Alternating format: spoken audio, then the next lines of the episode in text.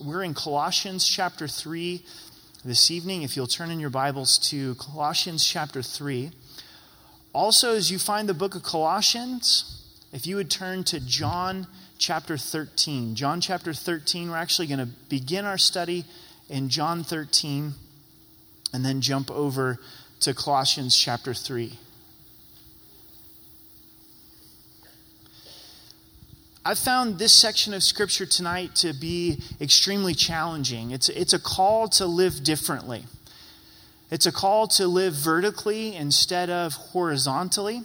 We're going to begin looking at the life of Christ and his mindset, the way that he lived his life with this vertical perspective.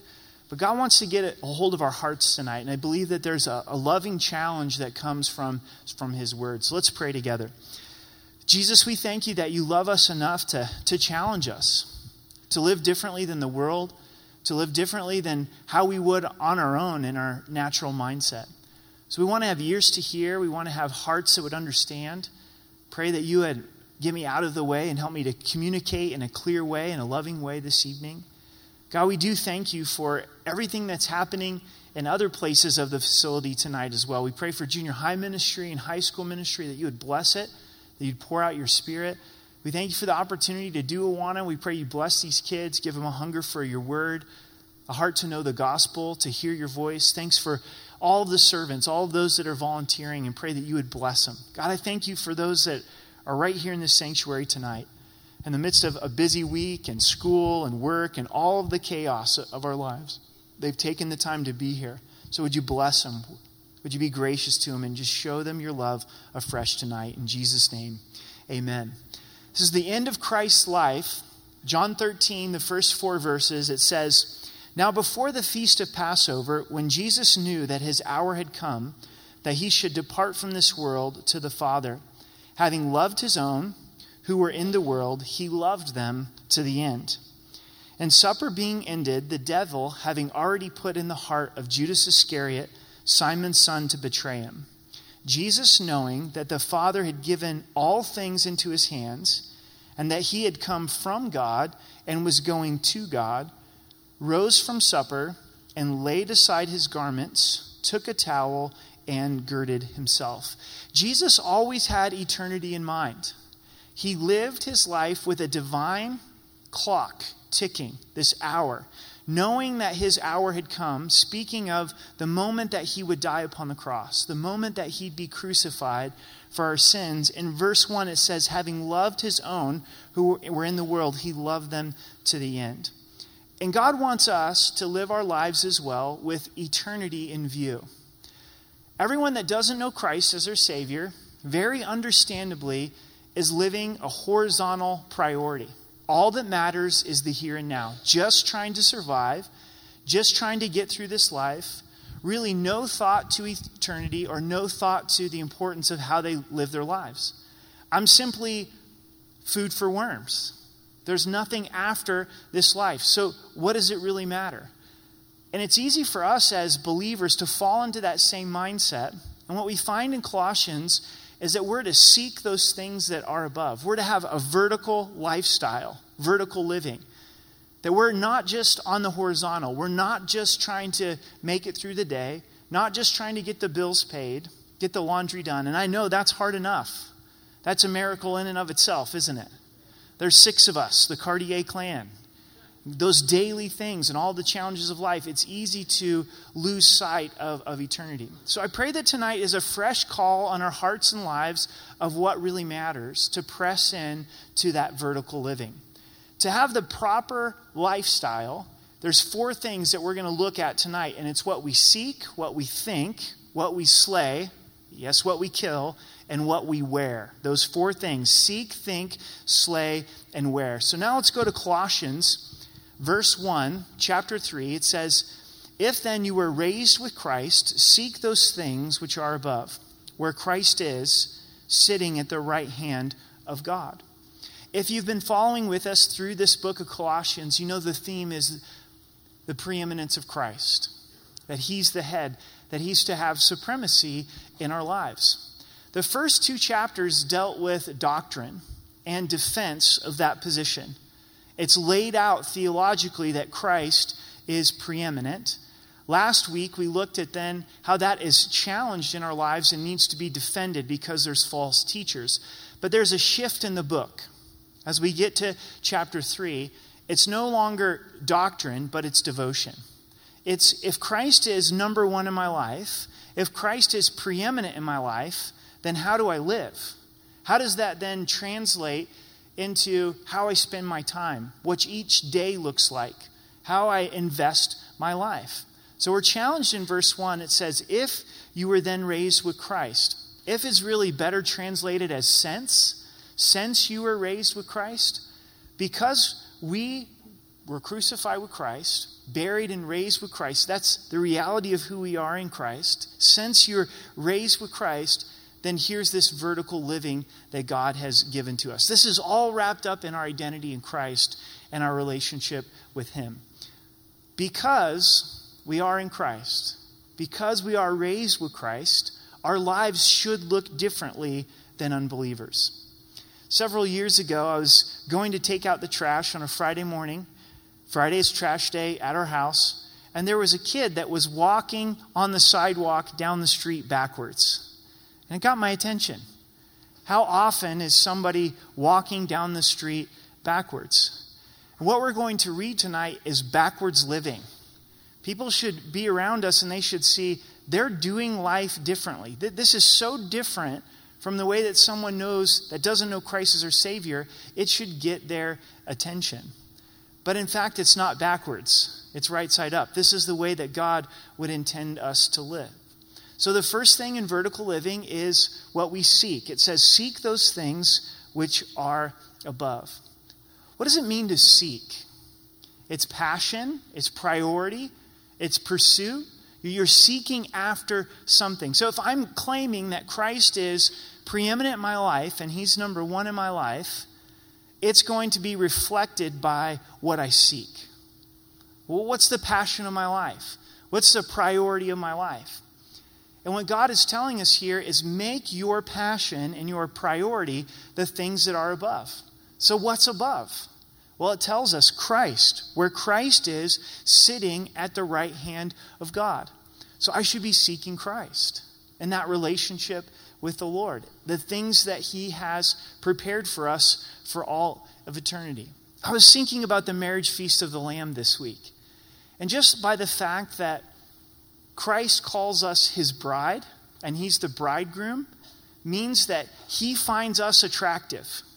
Means that he wants to spend time with us. That's the illustration of the groom and how the groom feels about his bride. Do you see forgiveness with Christ is not that He's just brought us into a neutral state.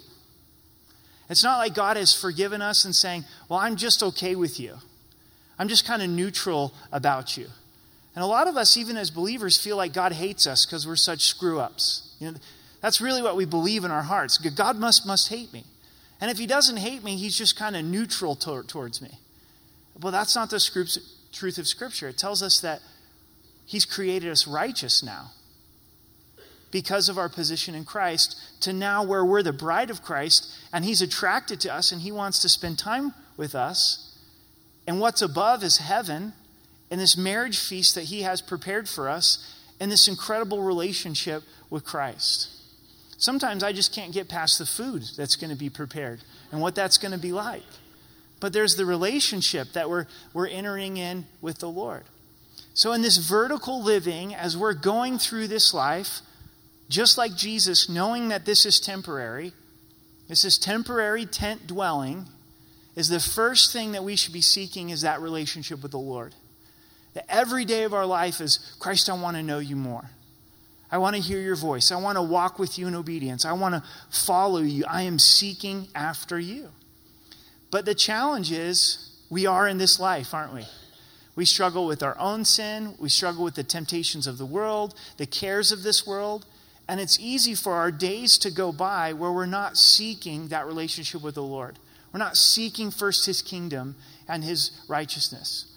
We have to be intentional. Go, okay, if, if Christ is preeminent in my life, then this results in a commitment to seek him, and sometimes I'm going to feel like it, and sometimes I'm not. Isn't that reality?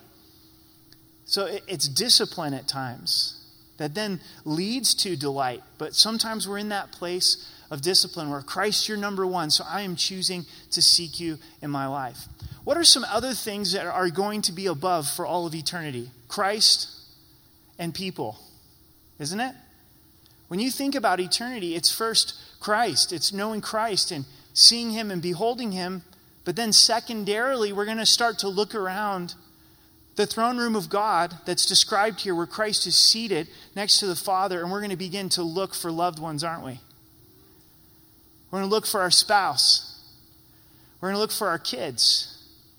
For those of you that are grandparents, you're going to look for your grandkids.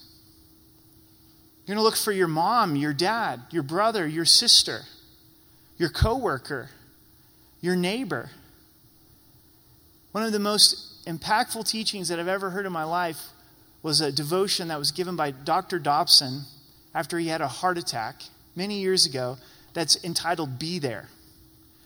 Where after that experience of having a heart attack, he said that what became very important to him is that his loved ones would be there at the throne room of God.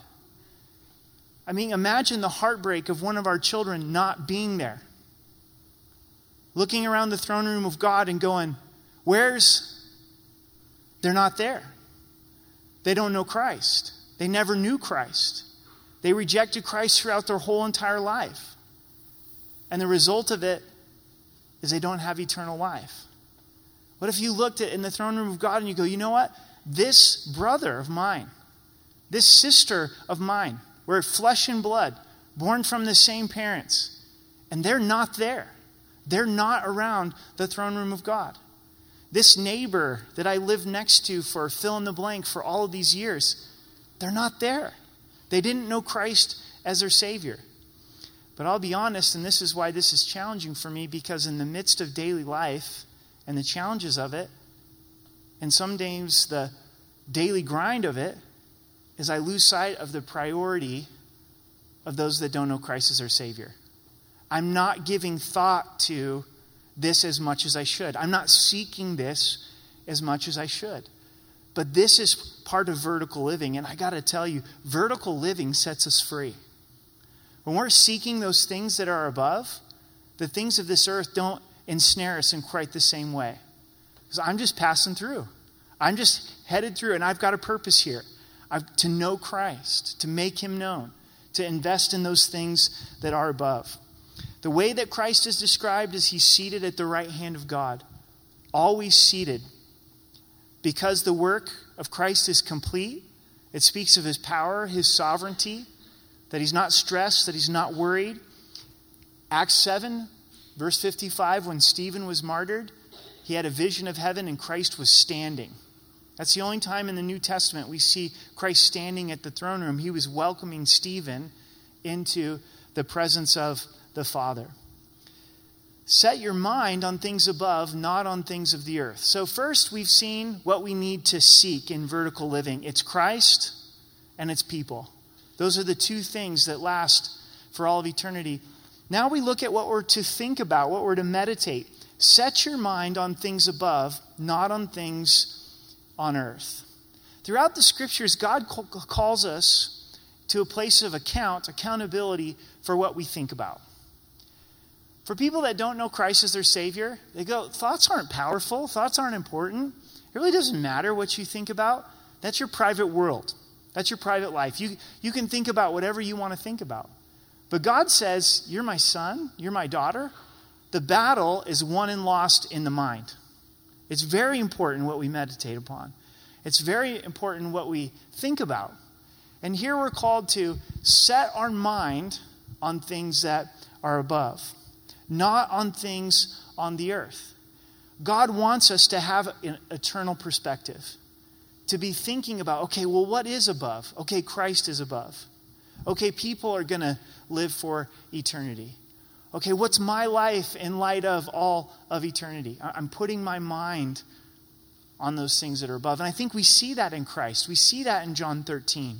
He was aware of eternity, he was aware of his earthly life here on this earth. And then it says, don't set your mind on things on the earth. if you have that eternal mindset, how helpful is it when the car breaks down? Extremely helpful. What a waste cars are, huh? You know? Talk about money pits. Every day they lose value. It costs money to maintain.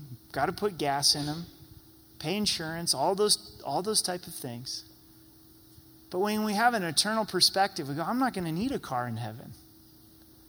This is temporary. This is no big deal. What is it in light of eternity that my car's broke down and I've got to invest more money into it? As difficult as chronic pain is and physical disease, that can consume us when our mind is set on this earth, isn't it? My life here isn't going to be the same. That's hard. I don't think anybody desires that for themselves or, or their loved ones. Then we begin to think about eternity. God, I've got a glorified body. This is the worst that it's ever going to get for me. And that glorified body is never going to know pain. It's never going to know going to know disease. There's a broken relationship and you pray for reconciliation, pray for healing. Maybe it'll happen on this side of heaven. But when you think about eternity, there's going to be absolute perfect unity with all believers, isn't there? Absolute reconciliation. Imagine enjoying relationships without sin. That's going to be nice, isn't it? To never sin against someone, to never have them sin against you, and we set our mind on things that, that are above. But it's a choice of the mind. We have to filter out those thoughts that are thoughts of this earth. Some people have looked at this verse and said, Does this mean you just check out on life here on earth? Not at all. It's not that we don't give any thought to the concerns of this life. It's not that you don't go get your car fixed. It's not that you're not responsible with your finances or seek reconciliation in a relationship, but the perspective is different. Does that make sense? So now I'm engaging with the annoyance of my car with an eternal perspective. It's a, it's a different attitude towards it. So now I'm going to these doctor visits with a body that's failing with a different perspective. I'm still going to the doctor visits. I'm not saying that there's no value to the doctor or any desire to, to have better health here, here in this life, but it's the perspective that is different. How does God place our minds on eternity. If this is His word, and for our benefit, He wants us thinking those thoughts of eternity, how would He turn our thoughts from this world to heaven? Trials. It's a good way for Him to turn our hearts and minds in the right direction. There's nothing like a good old fashioned trial that will cause you to rejoice in heaven, right? Another way that God does this is through transfers. Believers die and they go to heaven. They get deposited at God's throne room, and all of a sudden, heaven becomes very real, doesn't it? We begin setting our mind on heaven in a different way. We start thinking things like, right now, I'm singing to Jesus, and they're singing to Jesus. I'm singing in faith that one day I will behold. They're singing in reality. They're right before the throne room of God. And transfers have a way of setting our minds on things that are above. And also treasure. Treasure is a way that God causes our heart to be deposited in heaven. Jesus taught us that our heart will follow treasure. Whatever we put our finances into, ultimately our heart will, will follow that thing. So when we invest in kingdom work, our mind gets deposited in heaven. Verse 3, it says, For you died, and your life is hidden with Christ in God. You died. Underline, you died. We need to be reminded that we died. We like the risen part. I'm risen with Christ. But this means that we are dead to sin, that our sinful nature has been crucified with Christ, but we're also dead to trying to find fulfillment in horizontal living. What do I mean? Solomon in the Old Testament, David's son, as a person who believed in the Lord, tried to find fulfillment outside of his relationship with the Lord with all of the things that this world had to offer. So kind of, if you picture someone saying, Well, I'm just going to set my relationship with God aside over here, and I'm going to try every worldly pleasure that there is to see if I can find fulfillment. And he writes about that in the book of Ecclesiastes. And his conclusion was it was all vanity, emptiness, no fulfillment. And when we set aside our relationship with Christ and we start to look for this world to fulfill us, we of all people will be the most unfulfilled, won't we? Because we have too much of Christ in us to enjoy the world, but we got too much of the world in us to enjoy Christ. Some of you tonight, I'm like talking to deaf ears. And it's more than that you've just had a long week or that you're tired. You don't have any interest for vertical living. There's nothing here that moves you to say, I'm going to do anything different. And you are really moved to try to find fulfillment with what the world has to offer. It's going to be a tough road, it's going to be a road of emptiness. We can take it from Solomon's experience to go, those things will lead to vanity. It's all found in a relationship with the Lord. I'm dead to these things. Again, not that I'm disengaged from this life or I don't enjoy this life, but I'm looking to my relationship with Christ to satisfy instead of the things of this world. It's not the car, it's not the money, it's not relationships, it's not ministry, even good things. I'm not looking to things or people, I'm looking to the Lord. It's vertical living. And your life is hidden with Christ in God. So we're dead to the things of this world but our life is hidden with Christ. Now, that's kind of interesting, isn't it? The, the wording that Paul gives. Why would he say that our life is hidden with Christ in God? Does this mean that nobody knows that we're a follower of Christ? No. But what this does mean is there's an aspect of our relationship with Christ that nobody sees but us and Jesus. There's a part of it that's public, but there's a part of it that's hidden. There's a heart part of it that's, that's private because of our closeness with Christ. So our life is hidden with Christ. In verse 4, when Christ, who is our life, appears, then you also will appear with him in glory. Speaking of the second coming of Jesus Christ. When he appears, and he's our life, then you will appear with him in glory. Can we say that Christ is our life? You know, that's vertical living. Some would say Golf is my life. Exercise is my life. Music is my life. Nothing wrong with those things. Hope that you enjoy those things. But hopefully, we're known that even over our passion for golf or our passion for work, or that we're a follower of Jesus Christ, that Christ is our life. And then when He appears, we get to appear with Him in glory. I want you to write down, if you write in the margin of your Bible or you're taking notes tonight, it will be worth it. It's worth it. Just write it down. It's worth it. If you decide to go down this road of vertical living and say, you know what, this is what I'm going to seek, this is what I'm going to think, this is where I'm going to put my priority and passion, at the culmination of all things, Christ wins. At the culmination of all things, Christ returns. And he says, if Christ is your life, then you're going to appear with him and you're going to appear with glory. Those days when you think, man, no one sees me doing this laundry under Christ. If it wasn't for Christ, I wouldn't be doing this laundry. No one sees me cleaning this restroom under Christ. No one sees me doing this mundane work under Christ. No one sees me fill in the blank. God sees. And you're going to appear with him in glory, and it's going to be worth it. And then we get to look at what we need to slay. You guys ready? Therefore, in light of this, put to death your members which are on the earth fornication, uncleanness, passion, evil desire, and covetousness, which is idolatry. So these things are defined as idolatry. It's not a separate warning, it's an all inclusive warning that these things sneak into our lives and become idols. These are the things of the earth. These are the horizontal living that are a threat to vertical living, and God says you need to slay them. Let's quickly look at the definitions of these. Fornication is sexual immorality, any form of sexual immorality. Uncleanness is anything that is not clean.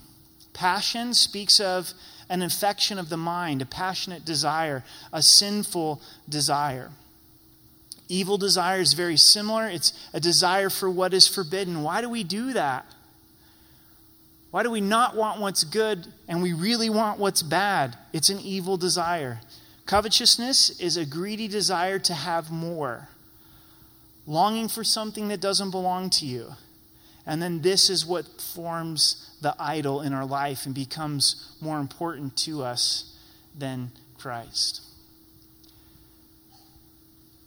This spring was a monumental turning of the page in the life of our church. We had a sexual integrity conference, had four weeks of weekend messages talking about God's design for sexuality and sexual sin. But that's not, a conversation that we want to stop having. Amen? It's not like we want to just be challenged in sexual integrity for four weeks in the life of our church and then forget about it. Because sexual sin is going to be a temptation until we go home to be with the Lord. So God says, put it to death. We have to daily walk with Christ, daily walk on the offensive. And that place of saying, okay, I don't want to be sidetracked by this. I don't want pornography to enter into my life. I don't want to start to entertain thoughts with someone who isn't my spouse. For those of you that are single, to start to go down a road of sexual sin prior to marriage. God says in these areas of sin fornication, uncleanness, passion, evil desire, covetousness keep them on life support. Just keep them on life support because you never know when you're going to need them. I mean, a little covetousness can be handy sometimes, can, can really get you somewhere. God says, put them to death, slay them. Don't keep them on life support. It destroys the vertical living. And is there an area of our lives that we've maybe dealt with 80%? We go, man, I'm doing so much better than I ever did before. Or, man, I'm doing so much better than this other believer. God doesn't want us comparing. He goes, I know your heart, Eric. You're keeping this alive. In your mind, you've decided that you're going to keep the back door open. And God says, slay these things, put them to death. We've been crucified with Christ.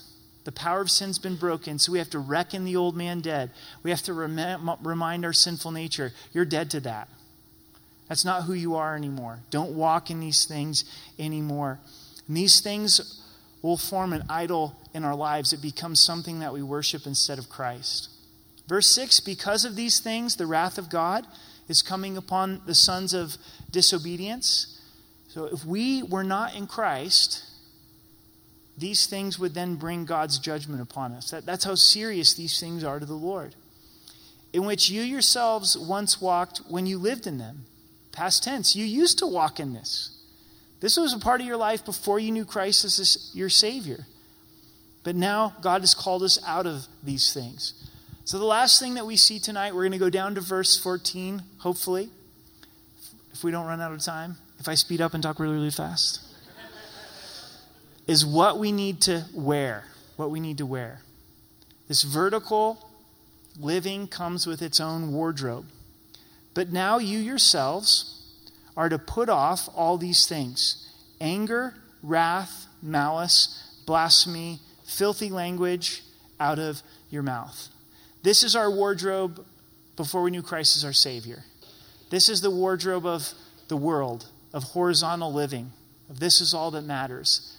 And just like if you were working out in the yard or doing a cleanup project, and you got your clothes filthy dirty, what do you do? You put those clothes off. And these are the things that God wants us to daily put off. Be nice if we put them off, if they never came back on, but they're constantly a threat in our lives, so we've constantly got to put them off. And the first is anger. This is the outburst of wrath. This is when we blow our top and lose our tempers. Wrath is hot anger or fierceness, very similar. The two go together. Malice is ill will or the desire to injure. That's when you're like, I just wish destruction on that person, right? That's, that's malice. Blasphemies to destroy someone's character through slander. Filthy language is all inclusive. If it's filthy, don't say it. It pretty much sums it up. You think about when you're getting ready for the day before you go out the door, there's some things you need to put off, aren't there? Physically. There's some things that I need to put off. Some bad breath, some coffee breath. Need to brush my teeth. Need to put that off. This hair can get pretty crazy up here on the top. I need to put off some wild hairs that like to go rogue and get out the gel and try to bring those into submission, right? I need to put off my PJs and put on some things that are appropriate to go outside the house, for which you are all thankful that I'm not here in my pajamas tonight, right? We do it all the time physically, don't we? we go, I'm putting this off because I'm going out for the day. When you're getting ready for the day, think about vertical living. Okay, I'm to set my mind on things that are above. Seek those things that are above. So here's some things I need to put off anger, wrath, malice, just like we would put off filthy clothes. Do not lie to one another, since you've put off the old man with his deeds. Lying is something that we put off. How easy it is to get in the habit of lying and telling half truths. I don't want to tell them the truth because I'm going to hurt them. It's going to hurt them far more if we lie to them. Goes on in verse 10, and now the put ons. So we have the put offs, and now we have the put ons. And I have put on the new man who is renewed in the image, in the knowledge, according to the image of him who created him. So we're putting on the new man. The new man is the new creation in Christ Jesus.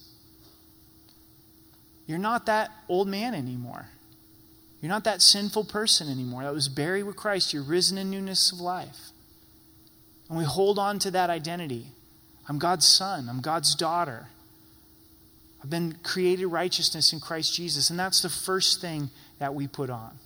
You've got to know the love of God. You've got to know the identity of God. That He has placed His love upon you, that you're, you're beloved.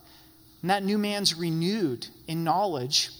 When we learn more about Christ, when we learn more about who God is, that new man is renewed by God where there is neither Greek nor Jew, circumcised nor uncircumcised, barbarian, Scythian, slave nor free, but Christ is all and in all. This is new identity. This is part of the new man. These are the positions that divided the ancient world. The Jew Gentile division was huge. Circumcised, uncircumcised, slave, free. All of that has been done away with because we're in Christ. Christ doesn't see us in our positions or lack of position. It's a new identity in Christ Jesus. And verse 12, therefore, as the elect of God, holy and beloved, put on tender mercies, kindness, humility, meekness, and long suffering. God begins with this identity. He says, Because you're the elect of God, you're holy and you're beloved. What does it mean to be the elect of God? It means that you're chosen by God. Let that sink in. If you're in Christ, you're chosen by God. He chose you, He chose me.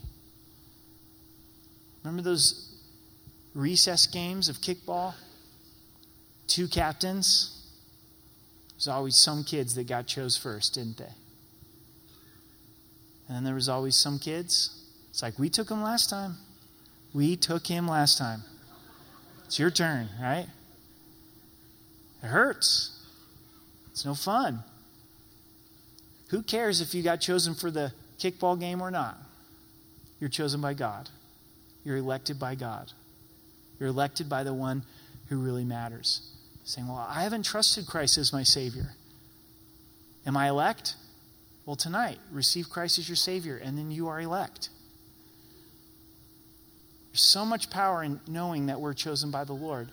In Him, we're holy. That's what He's created us to be. So now we begin to live that out. Don't miss this underlined beloved. This is a powerful phrase. God is calling you loved. He loves you. You're beloved. We see this in Jesus as he was baptized. The Father spoke audibly from heaven and said, This is my beloved Son, in whom I'm well pleased. And God is speaking that over you. He's saying, You're beloved. I love you. My love has been set upon you. Just like there's so much power in being elected, there's also much, so much power in belonging through love. When you, when you belong in your family, you have that love inside of your marriage and with your, your children, there's so much power that's in, in that, so much with the Lord. We're, we're loved by God. So here's what we put on tender mercies. What is mercy? Not giving somebody what they deserve. Why do we have to put this on? Because it doesn't come naturally. It's not like you're born in your toddler years and all of a sudden you're just naturally merciful. How many toddlers do you see just walking around, just extending tender mercies, right? This is something that you have to choose to put on. Say, okay, this is part of vertical living. I want to know Christ and make him known. So, how am I going to make him known? By giving tender mercy. Why would God put the word tender with mercy? Because a lot of times when we give mercy, we're not very tender about it. we're like, you know what? I'm not giving you what you deserve this time, and you better count your lucky stars. Because the next time I'm going to bust your can. So, all right. Nice talk. We had a nice talk there, right? So God's saying, I want you to give mercies with tenderness. I want, I want you to give it with a sincere heart. And then to give kindness. Kindness is an act of showing consideration or caring, stopping to help, a kind word, opening the door.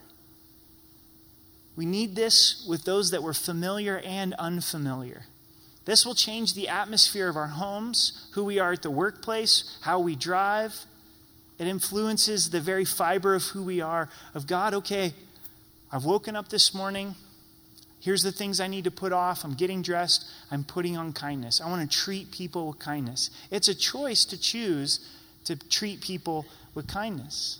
Humility is the humbleness of mind, a deep awareness of one's own littleness or sinfulness. This may be news to you and news to me, but God has provided us with plenty of material in our lives to produce a great deal of humility. Amen? If I'm honest about who I am and my own struggles, my sin, my mess ups, there's plenty there to, to have humility. But again, this has to be something that we put on because we won't naturally be humble. Meekness is gentleness or power under control. Jesus tells us that he is meek. It's not weakness, it's self control and, and gentleness. Long suffering to suffer long, to have patience, endurance, steadfastness, perseverance, our attitude towards one another. We're putting these things on. Bearing with one another and forgiving one another. If anyone has a complaint against another, even as Christ forgave you, so you also must do. We put on an attitude of bearing with one another. This is not tolerating somebody or putting up with somebody. To bear with someone means that we hold up or to sustain. It means we're actually entering in their world and being willing to help them. We're bearing the weight. We're saying, okay, they're struggling, they're going through a hard time, they're having a bad day. I'm not going to kick them while they're down, though I'd like to. I'm going to come in and I'm going to bear, I'm going to sustain that weight. Is there somebody struggling at work that God wants you to come and bear with them?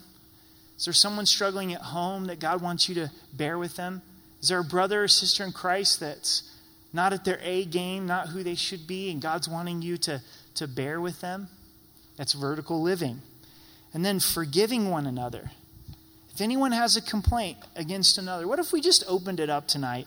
We said, you know, let's get real. Let's get transparent.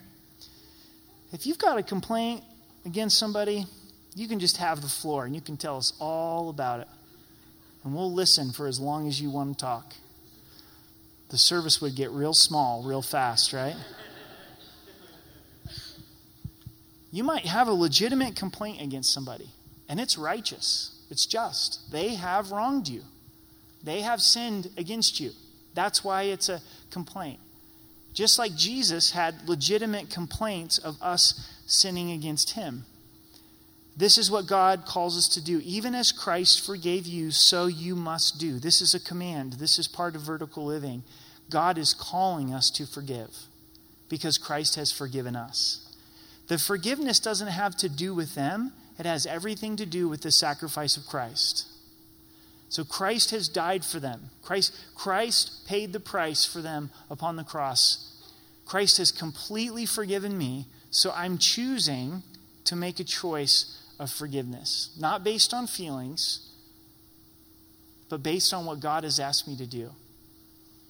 This is what I've discovered in my life. You've probably found it in yours as well. I've never felt like forgiving. It's always been a choice of obedience, not a choice of my feelings. But eventually, my feelings do get in line. Make that choice to forgive tonight. Go to bed, you'll make the choice again. Make the choice in the morning. You have the scene and all the details of hurt, but you allow the blood of Jesus to cover over that sin, over that image of your mind, and you choose, you say it out loud Jesus, I forgive them because you have forgiven me. There's wrongs that have been committed. You know, God, you're able to deal with that. You're big enough, you hold people accountable, but I'm choosing to forgive. I'm sensing right now through God's leading that there are some of you tonight that this is exactly for you. That as I'm speaking, the Holy Spirit is speaking to you and saying, You haven't forgiven this person. You have not forgiven this person. You have a complaint against them, and you run it over in your heart and in your mind like a tape recorder. You can remember the conversation, you remember the season, you remember the place, you, you remember all of it. And it's been playing and playing and playing and playing. And it's destroying you. And it's destroying others. And God, in His love for you, wants to set you free. To respond right now and to say, God, I choose to forgive. As hard as it is, you're saying that this is something that I must do. So I'm going to do it. I'm going to choose to walk in forgiveness. I'm not saying it's easy.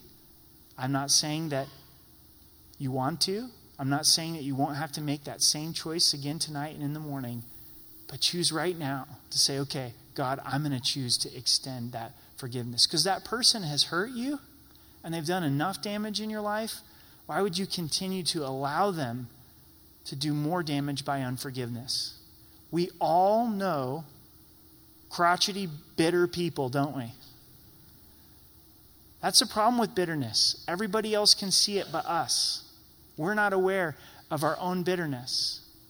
We don't want to become that person. Bitterness corrupts many. But we also know forgiving people, don't we? That have gone through great hardship and atrocities, but through the depth of what Christ has done upon the cross, they've chosen to forgive and extend that forgiveness. And we end with this to put on we're to put on bearing with one another. We're to put on forgiving one another. But above all these things, put on love, which is the bond of perfection. Above all, this is the summary of all of the put ons. Maybe we won't remember tender mercies, kindness, meekness, long suffering, but we'll remember love. Put on love. Does it fit into 1 Corinthians 13? the definition of love? Does it fit into the character and nature of Jesus Christ, the embodiment of love? Does it fit into who we know God to be? Then we're putting on love. We're saying, God, I'm not going to do this perfectly, but today, here, I've got a new day. I want to be a loving person. I want to choose to walk in love, and I'm going to put on love. This may seem simple, but this takes an in depth study of the person of Jesus Christ because we don't understand love from the world's perspective. We get this all wrong. I mean, people that don't know Christ as their Savior could take verse 14 and come up with a whole different definition, couldn't they? Because the world has their own definition of love. And God's not calling us to love the way the world loves. He's calling us to love the way Jesus loves, which is far better, right? So we look at Christ and who He is in our lives and the way that He loves us, and then say, okay, I'm going to endeavor to love other people in that way. And that's the bond of perfection. That's what holds us close as families, husbands and wives, with our children.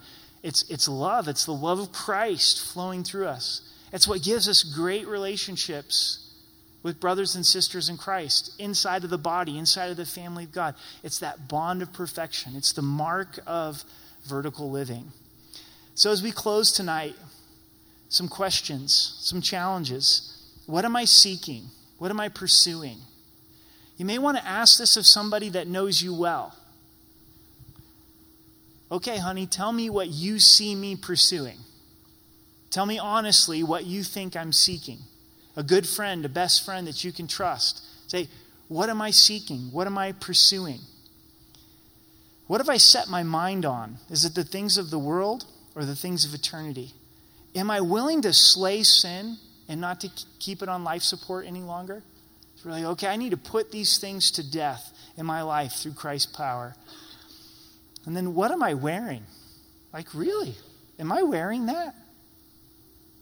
I could probably get some stuff out of my closet tonight. I should have done this just to have a visual illustration where you would go, Is he wearing that? Really? He needs to put that off. He needs to put something else on, right? That is so 1995. That's what's great about a t shirt. It stays in style, I think. But it's convicting, and this is what challenged me. When I was meditating on this section of Scripture, how many days of my life do I go through? And those that I love, that are closest to me, and strangers, they go, man, he sure is angry. He sure is bitter. Look at what he's wearing today. And God, in His love, He's come and saying, I want this to be more than a Wednesday night Bible study. I want this to be more than just, okay, here I am at church. God's saying, Eric, I want your heart. I want to wake you up to vertical living. I want to wake you up to, to seeking those things that, that are above, setting our mind on those things that are above. What we're to seek, what we're to think, what we're to slay, and what we're to wear. Would you stand with me and let's, let's pray together?